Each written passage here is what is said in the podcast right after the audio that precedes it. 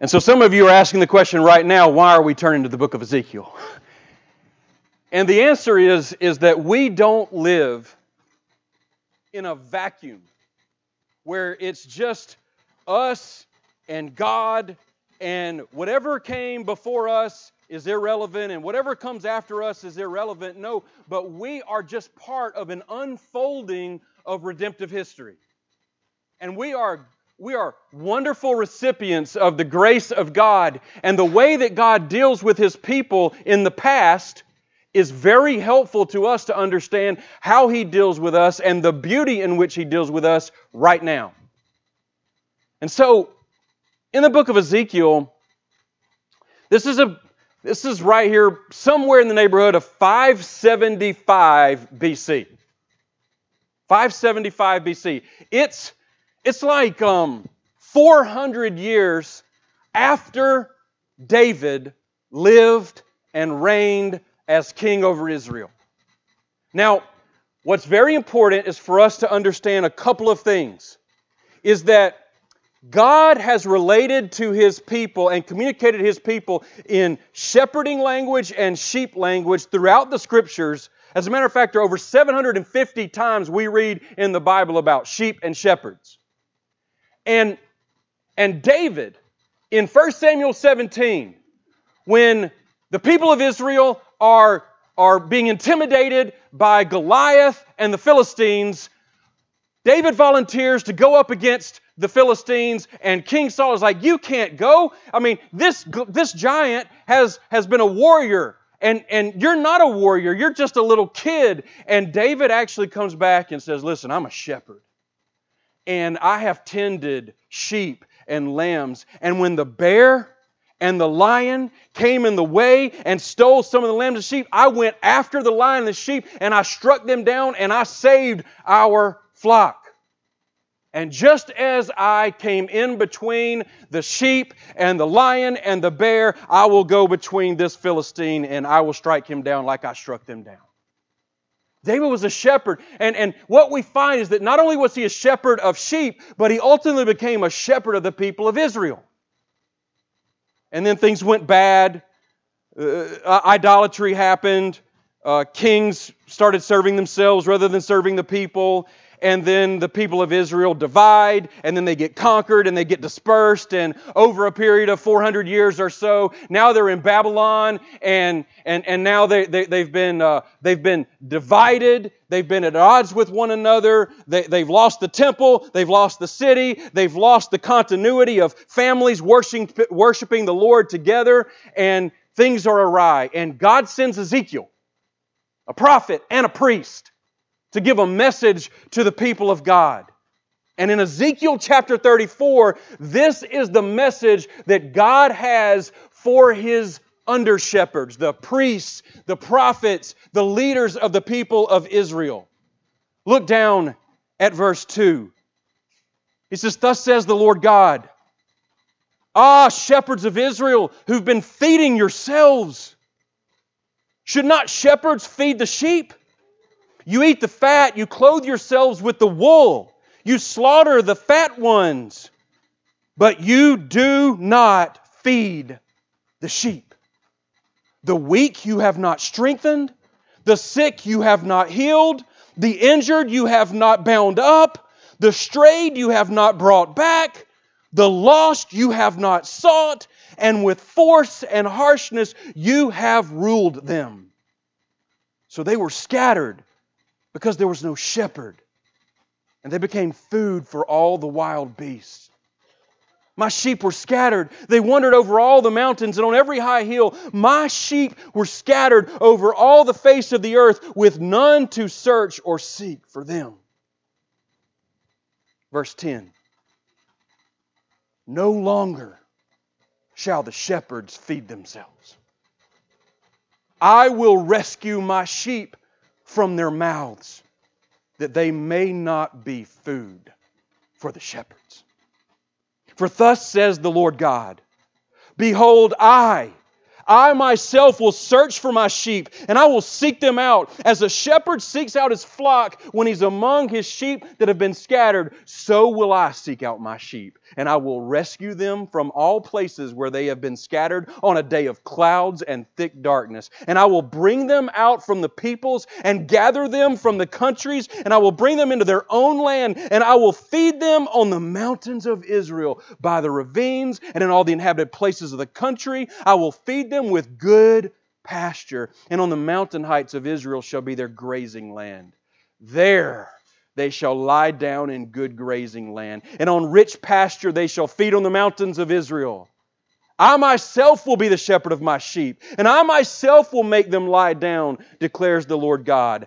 I will seek the lost, and I will bring back the strayed, and I will bind up the injured, and I will strengthen the weak, and the fat and the strong I will destroy. I will feed them in justice.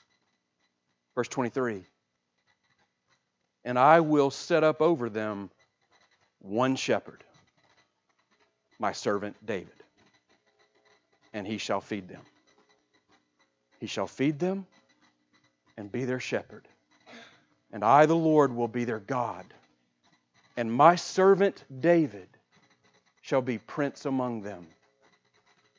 I am the Lord. I have spoken.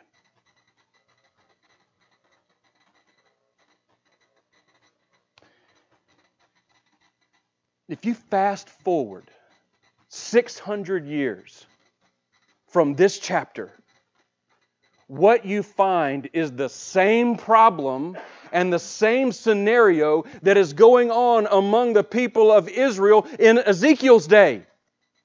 God's leaders, the people of God's shepherds, are feeding on the sheep, slaughtering the sheep, fleecing the sheep, uh, using the sheep, and abusing the sheep right in Jerusalem and all around the area of Judea and up into Galilee. And into that scene walks Jesus of Nazareth. And what we have found out in the Gospel of John is that Jesus comes, and as a great shepherd, what does he do? He feeds the sheep. 5,000 people are gathered, they have nothing to eat, and Jesus provides food for them.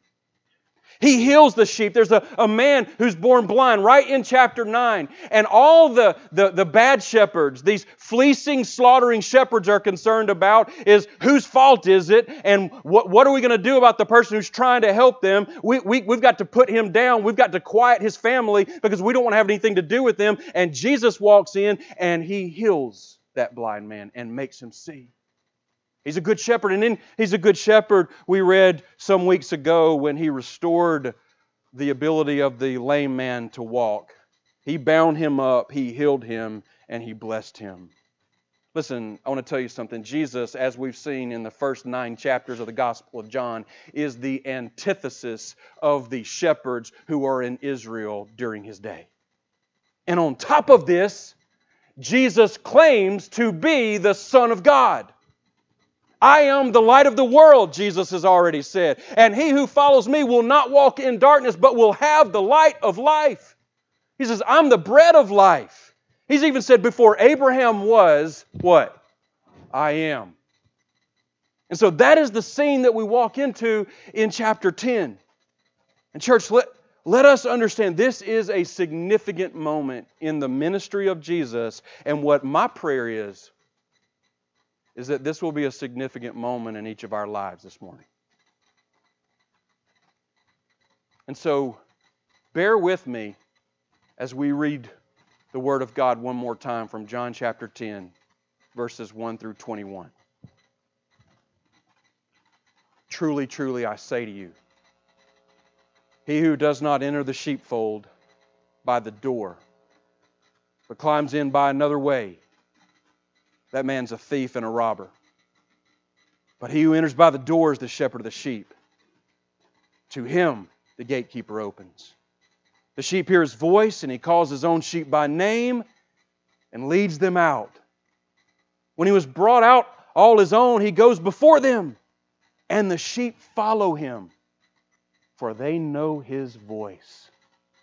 A stranger they will not follow, but they'll flee from him for they don't know the voice of strangers.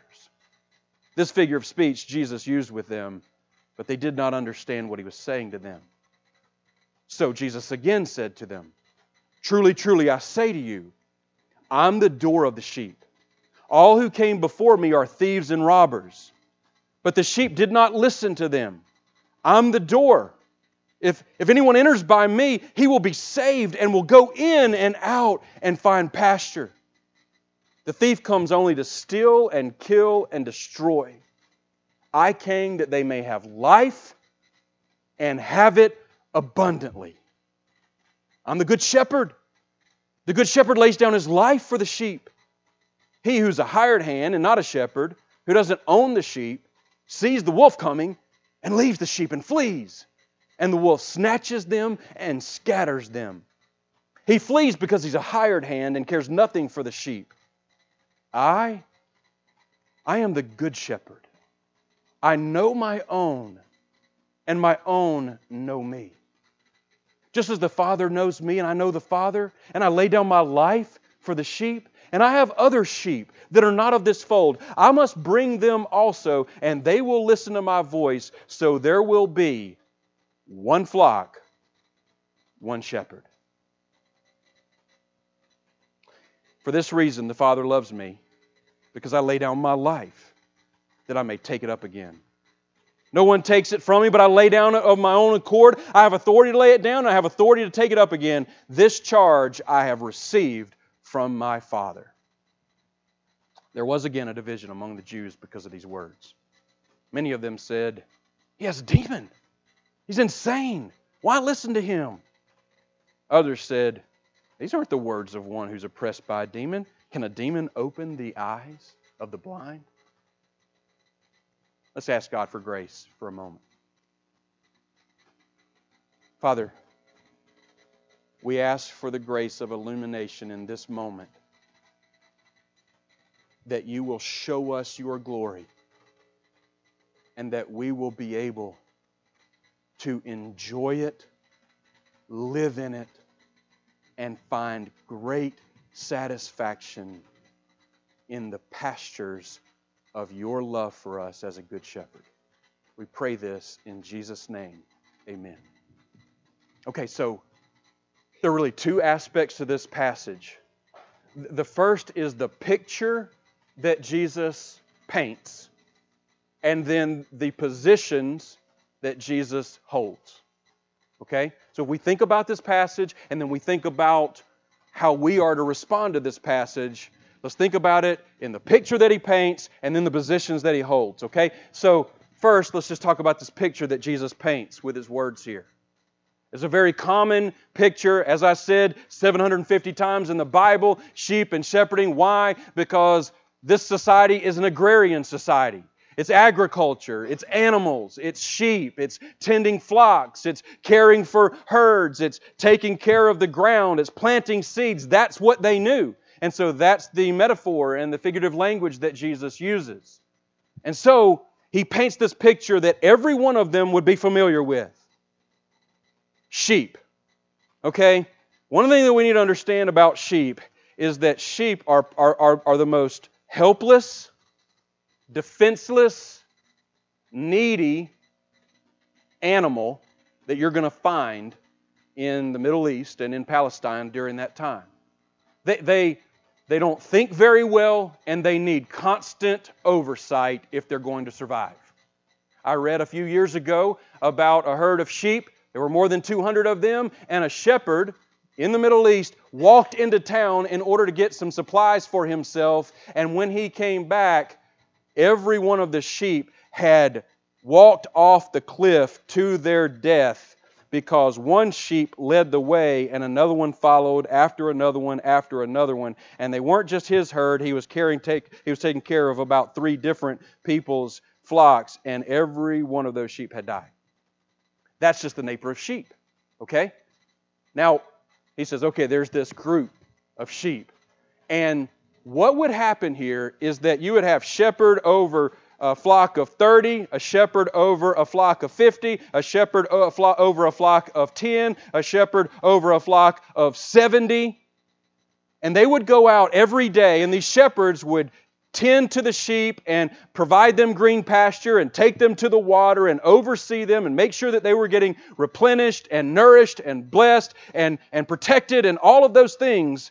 But at night, all these various shepherds who owned these particular flocks would come back into the village and there would be one sheep pen. Only one and they would usher in individually their particular sheep and the, sh- and the shepherds would actually look at every single sheep on its way through the door and would make sure that it was okay that it was healthy and would even call it by name and then it would go in and then all these various flocks would come in together and and the gate would be closed, the door would be closed, and the shepherds would go and get rest and find resources and things that they needed, and they would go to sleep. And a gatekeeper or a doorkeeper who was hired to stay awake throughout the night would be at the gate, and only shepherds were allowed to come into the sheep pen. Only shepherds, nobody else. That was the gatekeeper's job. Okay. The gatekeeper was a hired hand.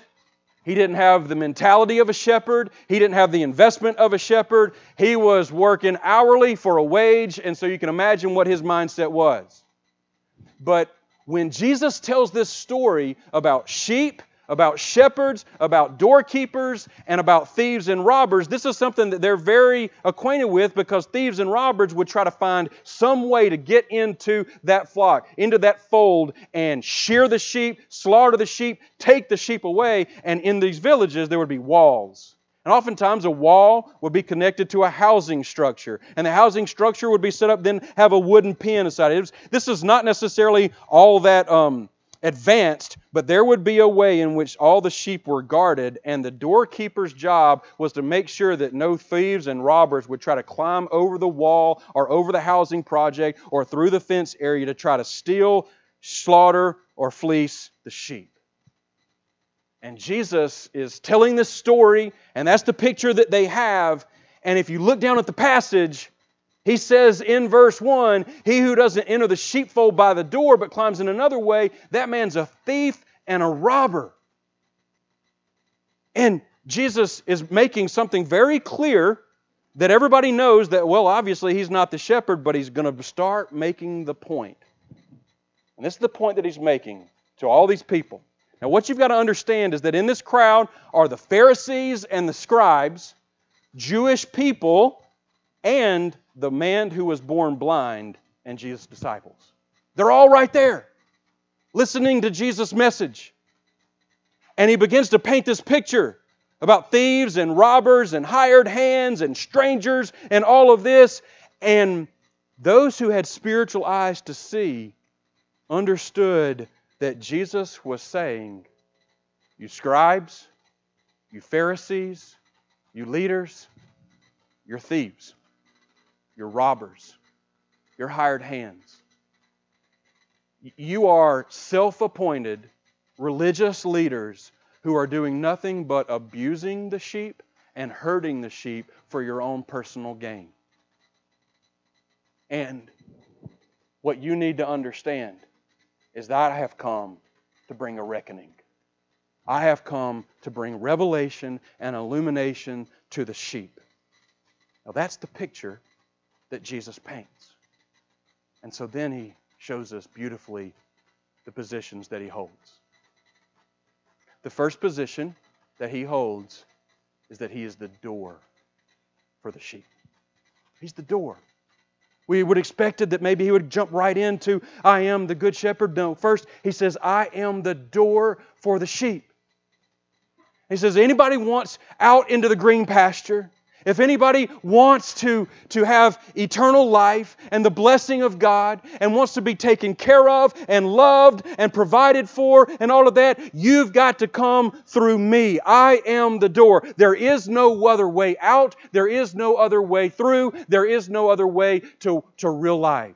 I am the door for the sheep. He's making a spiritual point here, and this is very significant. If you want eternal life, if you want salvation, if you want blessing, if you want the forgiveness of your sins, if you want joy and gladness, if you want satisfaction that increases more and more and more, there is only one way you can find it. And it is through the door. And his name is Jesus Christ. And that door specifically is the cross in which he has died for sinners like you and me. Church, the world, the flesh, the devil, our culture, they all promise to us ways of salvation, ways of deliverance, ways of happiness. And this is what you need to know that every promise that the world, the flesh, the devil, the culture offers to you is nothing but a mirage. It is superficial and artificial deliverance that they're giving. Because this is what I want to tell you there is only one way out of the sheep pen. There's only one way out and it's through the doorway of Jesus Christ. It is through His perfect life, His substitutionary death for sinners on a cross, His powerful resurrection from the dead, His ascension into heaven, and trusting who He is and what He has done for people like me and you. That's the only way to be able to walk through the door and leave the sheep pen of guilt and sin and, and, and uh, darkness and all of those terrible things that we feel and experience in our lives and to go into the open pastures of God's love and His grace and His, and His forgiveness. He's the door. And, and then He switches kind of pictures for us. And He says, Not only am I the door, but I'm also what, church? The Good Shepherd. I'm the Good Shepherd who will lead you to that place of salvation. There are a lot of observations that we can make about this text. One of the most beautiful observations that I, I made is that the Good Shepherd comes in and he calls his sheep by what? By name.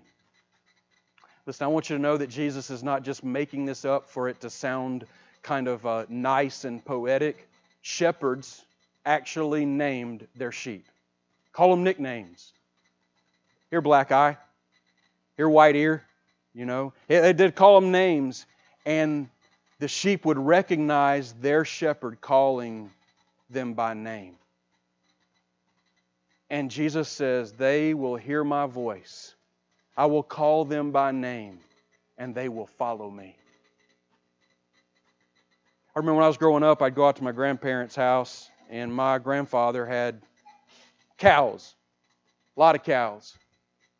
And we'd wake up at five o'clock in the morning. It was dark, and he'd go out to feed them before he went off to work, and I'd follow him wherever he go, and and he would call his cows with this unique. I don't know why he did this, but he would go, "Hey now, hey now," and those cows would just come up to him and then he would feed them and he'd make sure they had water and he would even pet some of them. And i was just in awe of that. And sometimes during the day on a saturday when i would be out there i'd run out to the pasture and as a kid i'd be like hey now do you think one of those cows came to me? Not one cow came to me. They didn't know my voice but they knew his voice and not only did they know his voice, they came to him every time because they knew that this was the one who cared for them and fed them and watered them. I want you to know, church, that Jesus is a good shepherd. And, and when he calls out his sheep, who have been elect from before the foundation of the world, his sheep hear his voice. And they say, I recognize that voice. And they come to him and they allow this shepherd to lead them out and to feed them, to water them, to protect them, to care for them. That's the beauty of Jesus, that he is a good shepherd. I, I spent some time with an individual recently who was concerned for their salvation. And I actually opened to this passage. And we walked through it line by line, verse by verse. And finally, the person asked me, But how can I know if the shepherd is calling my name? And I said, He's calling your name right now. He has come to you and is speaking to you through His Word and is saying, Leave the sheep pen of your sin. Leave the sheep pen of your helplessness and your inability to get yourself out of this mess and out of this danger and follow me. Because you will find life, you will find hope, you will find pasture, and the Good Shepherd will protect you. Now, now mind you, it doesn't mean that your life is not going to be without peril, it's not going to be without struggle. The blind man immediately became seeing, and he lost the faith family that he had experienced, and possibly even lost his mom and dad because they were choosing this old Judaism over Christ. The blind man himself, who found the Good Shepherd, was still with problems and still with issues, but what he experienced is exactly what Jesus promises, and that is the abundant life. That word abundant means overflowing, more than you need, super abounding, in that the more you follow your shepherd, the more you know joy. The more you listen to his voice, the more satisfaction that you have through your difficulties, through your problems, and the more hope that you have that he who is in you is greater than he who is in the world. You have hope, you have life, you have a future because the Good Shepherd is calling you by name and bringing you out of the sheep pen of your helplessness. And so the position that he holds is not only the door, but also the Good Shepherd. And, church, this is what I want to tell you. We are helpless, endangered, directionless sheep in need of rescue. And Jesus is the door for our salvation and the Good Shepherd who leads us there. He comes to us when He did not have to come to us. He calls us by our very name. And He says, Come to me, all you who are weary and heavy laden and I will give you rest for your souls. And then He leads us out and He provides for us in such a way that we have everything we need for life and godliness. And then He secures for us a place in the heavenly pastures where there is no helplessness, there is no cluelessness, there is no lack of direction, but there is forevermore time alone with our good shepherd that we may revel in his care for us. So, this is what I want to call you to this morning. This is what I want to call you to. What am I supposed to do with this, you say? And praise God that Jesus is the door. Praise God that He is the good shepherd. I want to tell you to do a few things here, church. First, listen for the voice of Christ and follow Him wherever He leads you. Listen to his voice. Because of what I believe about the Word of God, that it is the inerrant, inspired, infallible Word, and so that when this book speaks, God speaks. And what I believe right now is that God is speaking to every one of you right now, and Jesus is saying, Come to me, follow me, come into my fold. And if you don't know Jesus, and all you know is emptiness and struggle, and sometimes you succeed and other times you fail, and you don't have a center.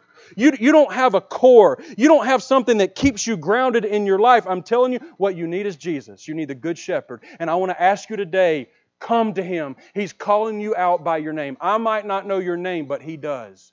Listen to His voice right now. Second, love your sacrificial shepherd. Love him.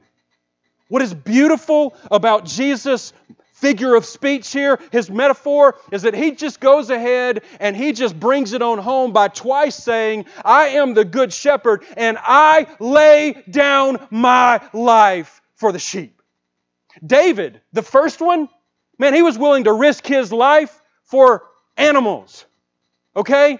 But those animals didn't have a soul, they didn't have a heart, they didn't have eternal life. Jesus comes, who is the perfect man, the perfect God man, who, who, who, who, should not stoop as so low as to be a man, certainly not stoop so low as to give himself over to, crim, to uh, criminally uh, leadership of, of the Roman government and Jewish leaders and everything like that. And he says, As your good shepherd, I'm going to lay down my perfect life for your sinful life.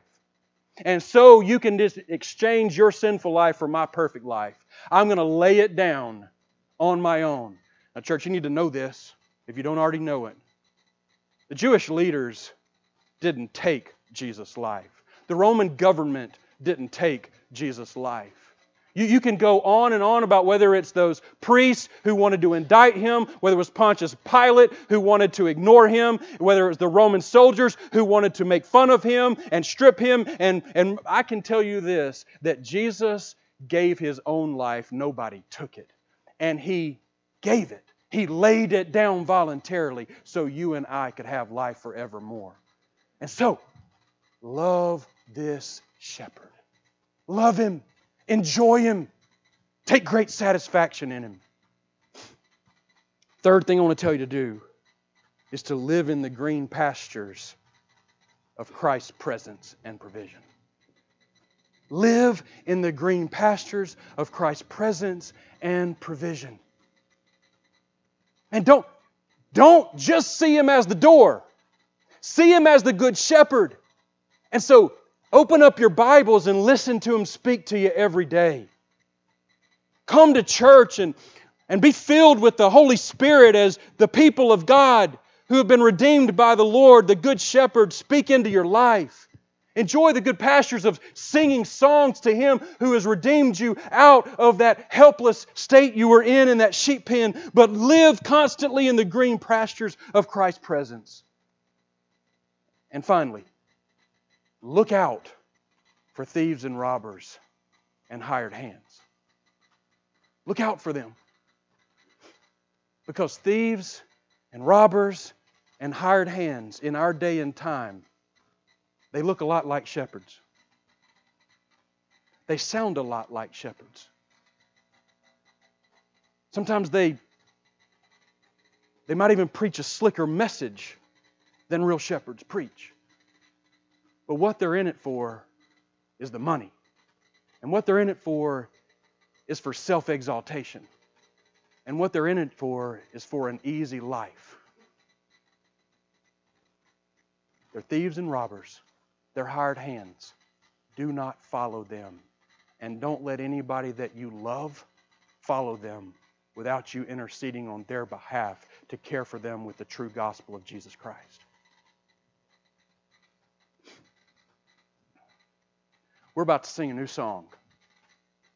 It's called Reckless Love.